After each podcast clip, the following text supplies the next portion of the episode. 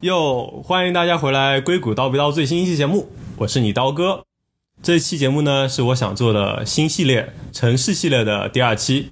之前有期节目我们已经聊到了硅谷码农的生活状态，那么我想在接下来几期去聊一聊不同城市，就是那些码农聚集的城市，我们这些码农的生活状态啊，我们面对的问题啊，以及我们所考虑到和关注的一些点。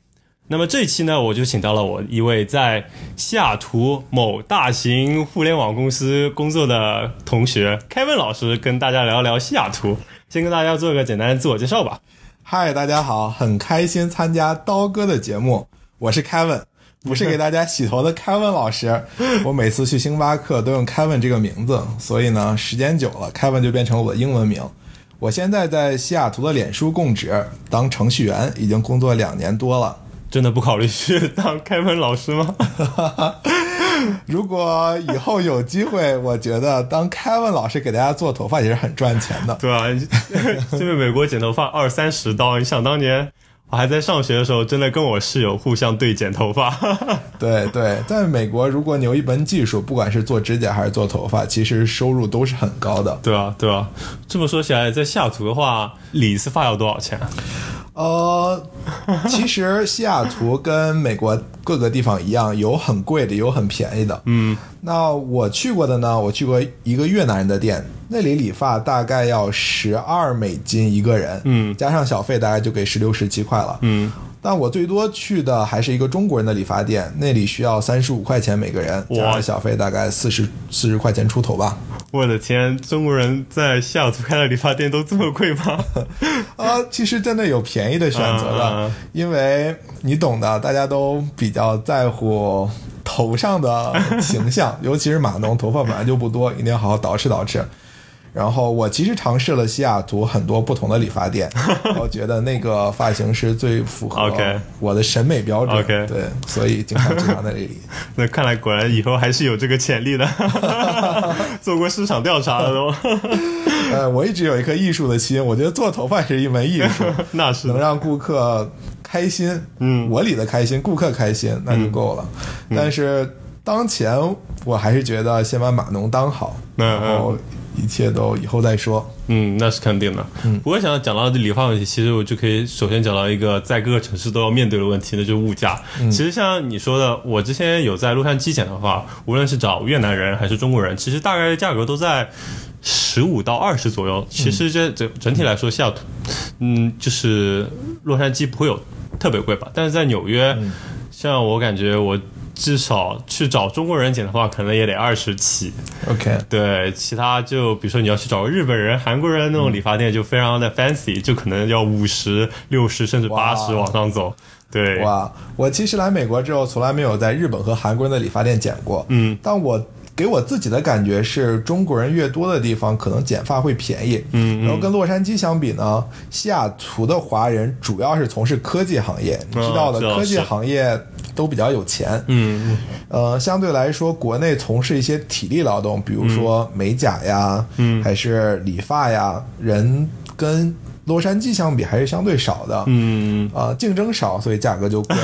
然后一群码农顾客又不是很在乎这个价格，所以自然而然就水涨船高，非常有道理的，对吧？这个其实有点历史背景，就是洛杉矶可能算是第一批移民的落脚点吧。然后现在西雅图越来越成为新移民的一个落脚点。嗯，对。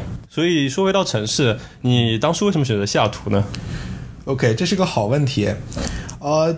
因为我是学计算机的，嗯，在美国学计算机的人主要就集中在两个城市，湾区或者是西雅图。嗯哼，呃，我当时实习的时候是在西雅图，西雅图的夏天太迷人了，而且作为一个毕业生，其实，在湾区的工资和在西雅图的工资是一样的。啊，那我们接下来会聊到西雅图的税收和支出，它跟湾区比其实会低很多。嗯，所以。我就决定了西雅图。嗯，年轻人当时还想攒点钱。原来如此，原来最后选择西雅图主要原因还是因为钱吗？当时感觉钱还是占了很大的一部分因素。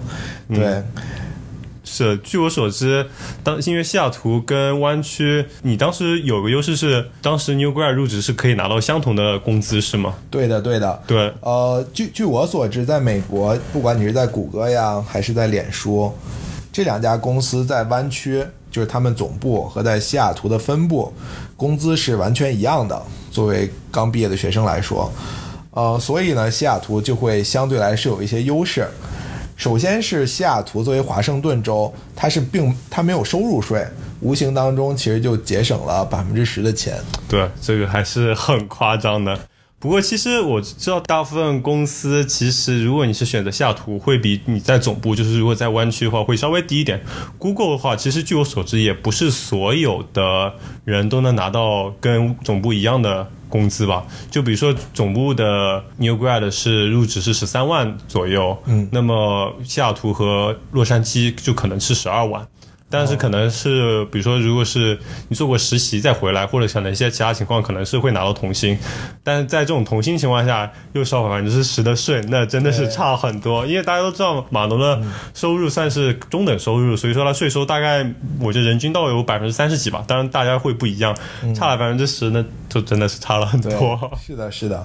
而且西雅图跟湾区比，它更有一种城市生活。嗯哼，呃，湾区。不知道大家了不了解，它主要分为南湾和北湾。那南湾最大的城市就是圣何塞，北湾最大城市旧金山。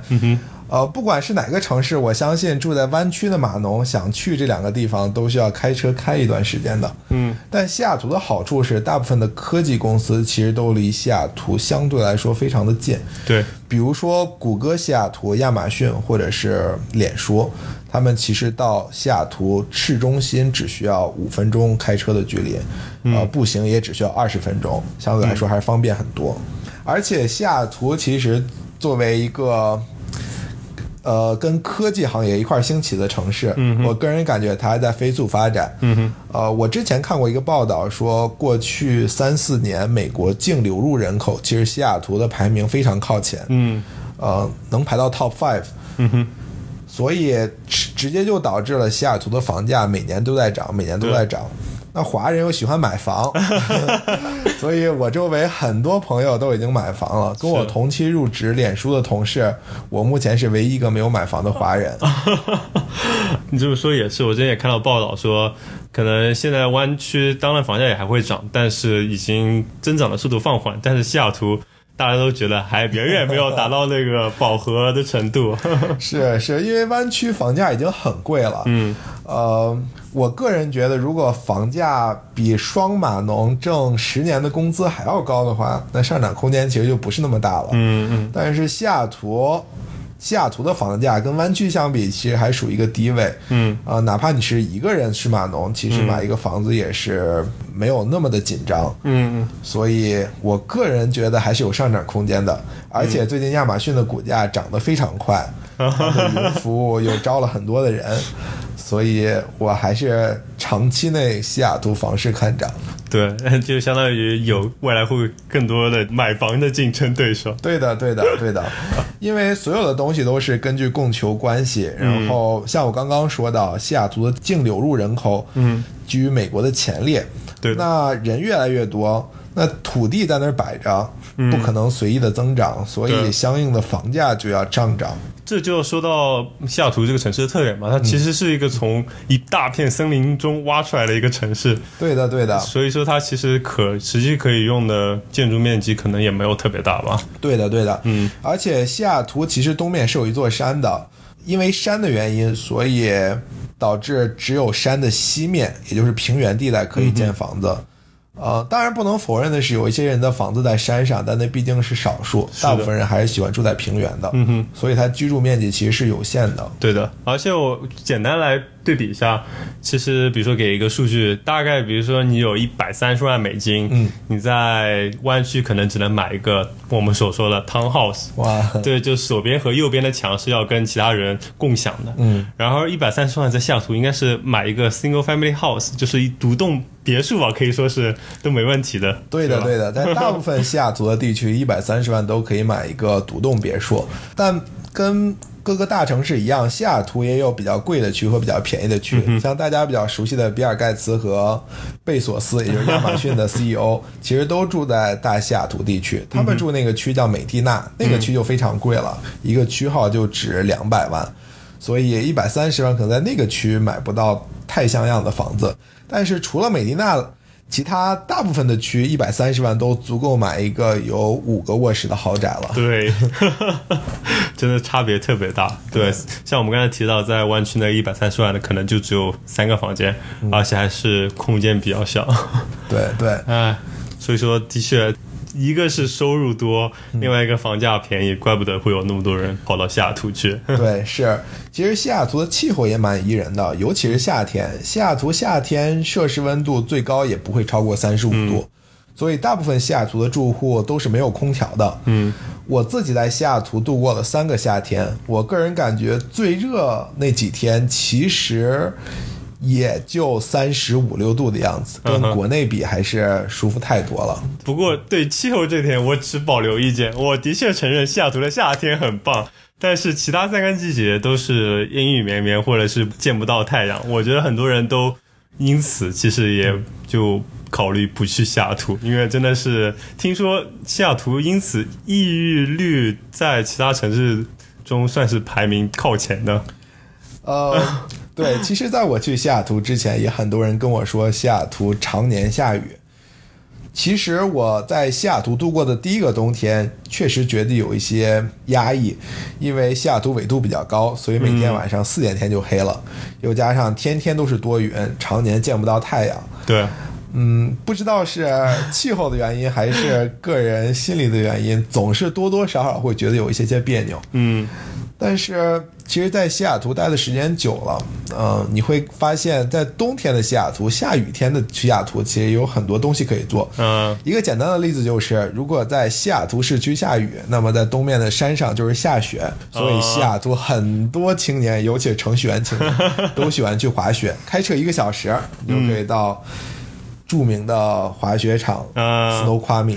对，这一点的确是非常棒，因为相当于在湾区的话，想去滑雪得开四个小时；洛杉矶的话也至少得开两个小时到 Big Bear。嗯，然后纽约的话，当然有两个小时可以到的滑雪的地方，但是好的滑雪场都得开四个小时。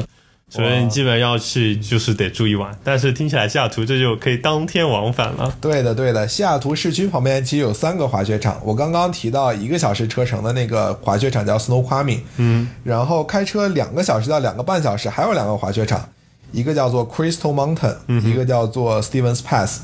另外两个滑雪场其实雪质都是非常好的。如果你是疯狂的滑雪爱好者，向北开三个半小时，你就可以到了 加拿大。对，到了加拿大。然后温哥华冬奥会的时候，有一座非常出名的滑雪场，就在加拿大温哥华市的北部一一点点。哦，我的天，那简直美滋滋啊！对，Whistler 滑雪场。每年很多明星都会去 Whistler，就会特地飞到加拿大去 Whistler 滑雪的。我的天，那不是还可以偶遇明星？虽然说戴着雪镜也看不出来。是的，是的。所以说，你总体怎么评价在西雅图的生活呢？我觉得西雅图是一个非常安逸的地方。如果你恰好又是一门码农的话，那你的工资绝对可以让你在西雅图过上非常舒适的生活。嗯嗯。在我看来，我觉得西雅图可能算是城市和户外活动之间平衡的比较好的一个城市吧。就它有城市，而且大家住的也不会特别远，就会有城市生活。然后也有很多户外，比如说滑雪、爬山，嗯以及一些水上项目。因为西雅图本来也就在算是在海边，或者说至少自己带着湖，所以就还是蛮舒服的。对，嗯呃，西雅图自身就有两座湖，它同时也是一个沿海城市。嗯，然后。像刚刚刀哥说的，真的是城市跟户外生活结合的特别好。因为在我的印象当中，纽约就是城市生活，湾区就是乡村生活。那如果你又想要城市生活，又想乡村生活的话，西雅图就是你的选择。哇，西雅图应该招你去做城市的大使。是，西雅图真的有很多很多的优点。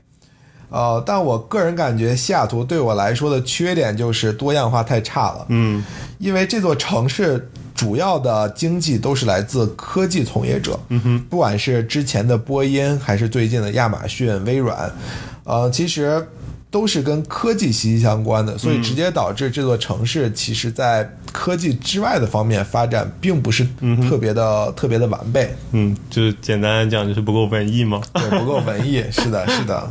个人觉得是适合养老的城市，就各方面都还挺好的，但其实是各方面都不拔尖。啊，也可以这样说。嗯，呃，养老的话，我其实觉得南加州更适合养老。OK，嗯，但西雅图非常适合家庭生活。如果你就天天想带娃散散步，在草坪上跑一跑，然后每天在屋里做一做饭，然后收拾收拾家务，教教孩子，那我觉得西雅图真的非常适合这样的生活。对，但像你之前有提到你自己有在湾区，其实也有待过一段时间，就是因为你经常出差嘛。对，那你觉得相比之下呢？因为对于生活在纽约的我来说，我我觉得西海岸这些地方都是 country life，就是都是乡村生活。在西雅图跟在湾区可能差别也不是特别大，大家主要平时周末的活动是爬爬山，嗯，玩玩水，然后大家组织一个桌游局，或者最多烤烤肉，就感觉 that's it，就。是的，是的。你觉得呢？比如说，就拿这两个地方做对比，好的，确实因为工作原因，我会经常去湾区出差。嗯，那我个人感觉呢，西雅图和湾区生活方式上面还是非常相像的。嗯，但是西雅图的优点是它是一个城市，嗯，所以你可以通过步行的方式去电影院、去艺术馆、去买菜。去饭店，嗯，但是这点在湾区就完全做不到了。湾区如果你没有车的话，哪里都去不了，寸步难行。对，所以这个其实也就是在西雅图朋友之间的距离其实相对来说更近一点。哦，对，湾区大家都住的比较分散，嗯、所以如果想找大家一块来聚会，相对来说还是困难一点。嗯，西雅图如果你没有车的话，你平时靠步行、靠公共交通或者靠 Uber、Lyft，完全可以完成你日常的生活。这倒是的。因为的确，它城市规模也摆在那里嘛。对对，但是比如说我现在去，可能待个两三年，就觉得我已经把这个地方玩的差不多了。对的，对的。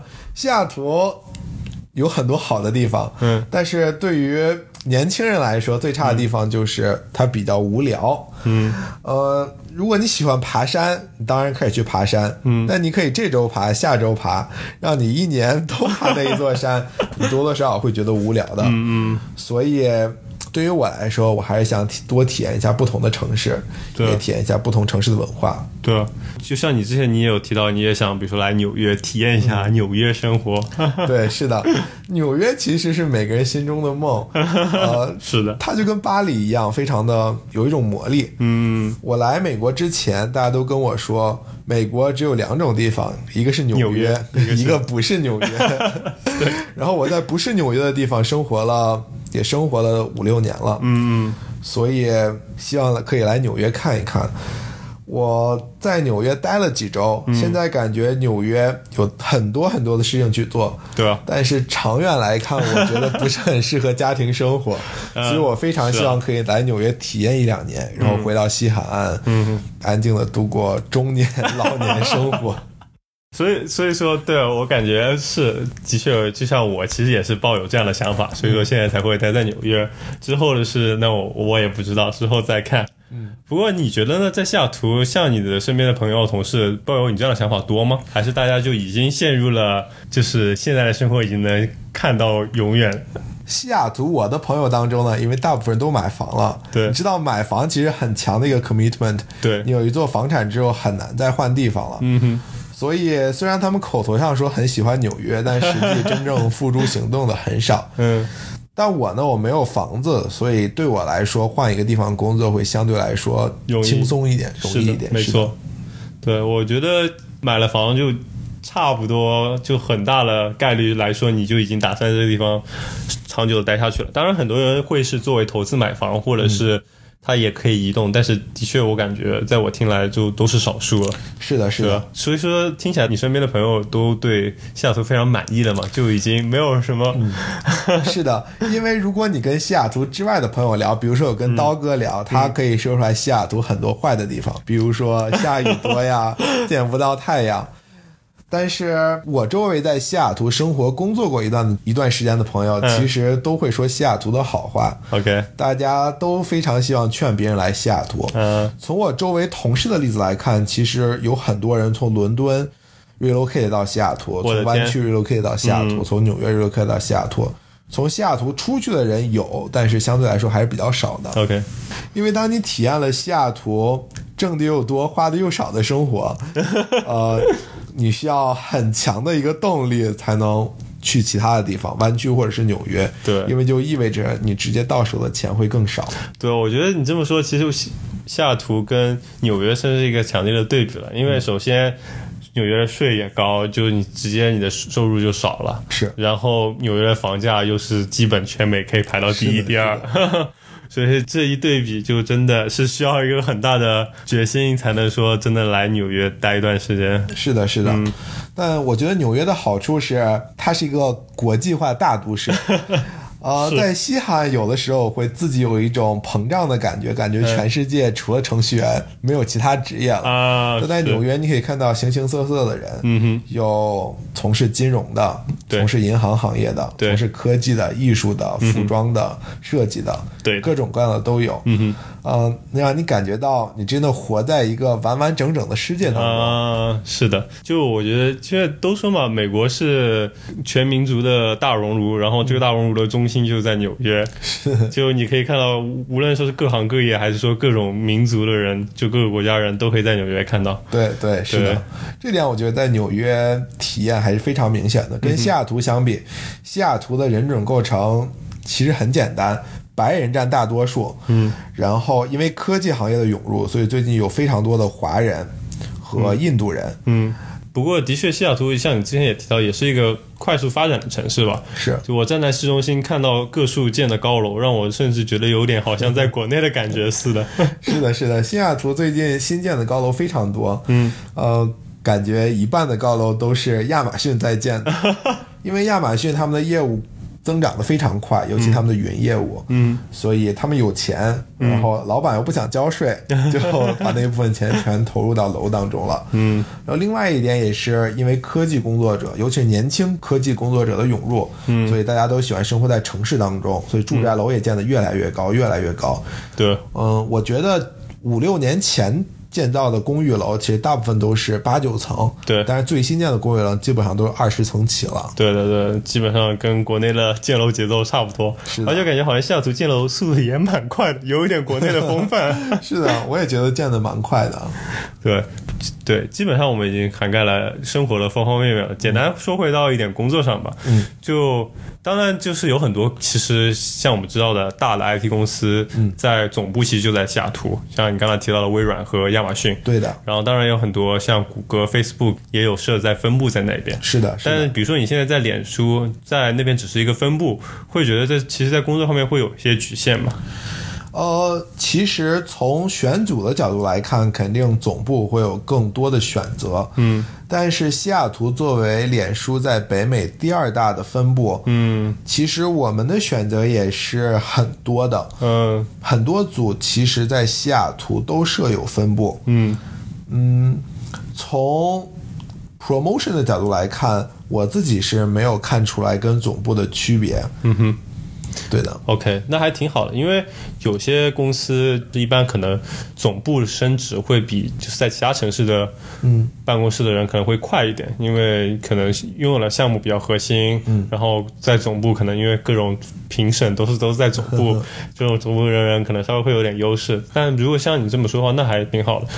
对对，作为分部，呃，可能唯一一点你需要做的就是你可能会经常的去总部出差，嗯哼。但是对于对于我们这种刚毕业的学生来说，我们没有孩子，所以我觉得出差有的时候也不是一件坏事，可以去湾区见一见朋友。对的，对的，对。但是从工资来看的话，呃，如果你是有经验的工程师。一般情况下，西雅图的工资会跟湾区比相对来说少一点。嗯，从我们日常的升职来看，其实湾区的股票 refresh 是最多的。嗯，西雅图相对来说会少一点。嗯，但是像我们提到之前相比来说，西雅图的主要生活成本也还是低一点的嘛，加上对税收低一点，其实总总体来说可能还是会多一点，对不，然到手的收入跟湾区比还是会多的。对啊，不然也不会有那么多人从湾区逃到西雅图了。是的，是的我听说，。现在很多公司在西雅图都是有分布的，像道哥刚刚说的脸书和谷歌。嗯，那其实国内的一些科技公司，比如说腾讯、阿里巴巴，其实在西雅图都是有分布。是的是的他们都有西雅图研究院。OK，挺好的。那我觉得其实聊的蛮全面的各个方面。那么来最后总结一下，你觉得西雅图适合怎么样的人呢？OK，如果你有家庭，你又非常喜欢农村生活，对，那我觉得西雅图就是你的不二之选。嗯，就是如果强行要让你给西雅图、呃湾区还有纽约打个分的话，你会怎么打呢？那我觉得每个人心中都会有一个不同的评对对价。对，呃，就我来看，如果我想待一两年的话，我会把纽约排到第一位，嗯哼，西雅图排到第二位，湾区排到第三位，嗯哼。如果说长远来看的话，我会把西雅图放到第一位，湾区排到第二位，纽约排到第三位。嗯哼，也非常 make sense。嗯，那再换一个打分方法，就你如果要给自己在西雅图的生活的的满意程度打个分的话，你觉得呃，如果满分十分的话，我觉得大概会给自己打七分吧。哦，七分的原因，因是，我觉得在西雅图我衣食无忧，然后有一群朋友可以跟我一块玩儿。我个人非常喜欢踢球，西雅图有非常多的足球场地。嗯，剩下的三分原因是，我觉得在西雅图的这些年，我太偏重于工作了，所以感觉生活当中总会缺少一部分激情。那啊，这部分激情可能来源于艺术的缺失，也可能来源于、呃新鲜感的缺失。嗯，我现在也在寻找。哦，OK，还蛮有意思的。对，你这么说起来，其实我们聊了半天，最后其实还漏了个话题，我们可以补聊一下。好，当然，呃，我知道你现在已经是有女朋友的身份了。对，但是你觉得总体来说，比如说在西雅图一个婚恋市场或者情感方面，你觉得是如何呢？哎，这是个好问题。对啊，呃，西雅图因为科技从业者比较多，尤其是华人当中，科技从业者比较多，对，所以总体来说，男生还是要多于女生的。嗯而且可能是远远多于。嗯，所以女生总体来说在西雅图非常吃香，但是从我周围的朋友来看，其实有很多单身的女程序员。啊，嗯，感觉大家可能当程序员之后，社交面都会相对来说比较窄，平时都会跟自己的同事啊或者同学交流，很难再交到新的朋友。是的，我感觉这个可能是存在这么多单身的主要原因吧。嗯，对你这么说也是因为在这方面以科技行业为主，科技行业可能又。从统计意义上来说，可能是男生为主，对所以说这会造成一个男女不平衡，这点倒是跟湾区还蛮像的。对，而且科技行业从业者的话，天天对着电脑，大部分人都会比较内向，不太于擅长跟人 social。我感觉这个多多少少也会对对，交男女朋友之间造成一点影响啊。，像我们凯文老师这么会聊还是比较少的。对，不过那还说起来，那西雅图也有学校，比如说非常出名的华大，对对对，华大它作为整个美国 Northwest 最好的学校，其实现在吸引着美国各个地方的人去那儿就读。嗯据我所知，中国的留学生现在也每年每年都在增多。嗯。其实我提到这个，想说，很多人不是可能也喜欢去学校里面找女朋友，你有观察到这样的现象吗？是的，是的，但是我个人，我周围当然有了，像我女朋友也是华大的，嗯。但是更多的情况下，工作跟学生其实是不同的圈子。是的，我觉得，你如果想混到另外一个圈子，多多少少需要一些途径吧。嗯如果你认识一两个华大的学生，或许是一个好的方式让你融入圈子。嗯嗯，但是如果你不没认识华大的学生，对，相对来说还是比较难的。是的，是的，需要一块敲门砖。对，而且我个人的经验，感觉学生的想法跟工作之后的想法多多少少会有一些出入。嗯哼所以如果你们真的交往的话，可能日常当中多多少少会有一些分歧。感觉可以在下一期再给让凯文老师给大家开一期情感论坛了。期待再次上刀哥的节目。好的，好的，没问题，可以提上日程了。好，我觉得这期差聊的差不多了。那么之前其实也已经总结完了，那我们就直接跟大家说再见吧。大家可以期待我们下一期节目。好，谢谢大家，好，拜拜，拜拜。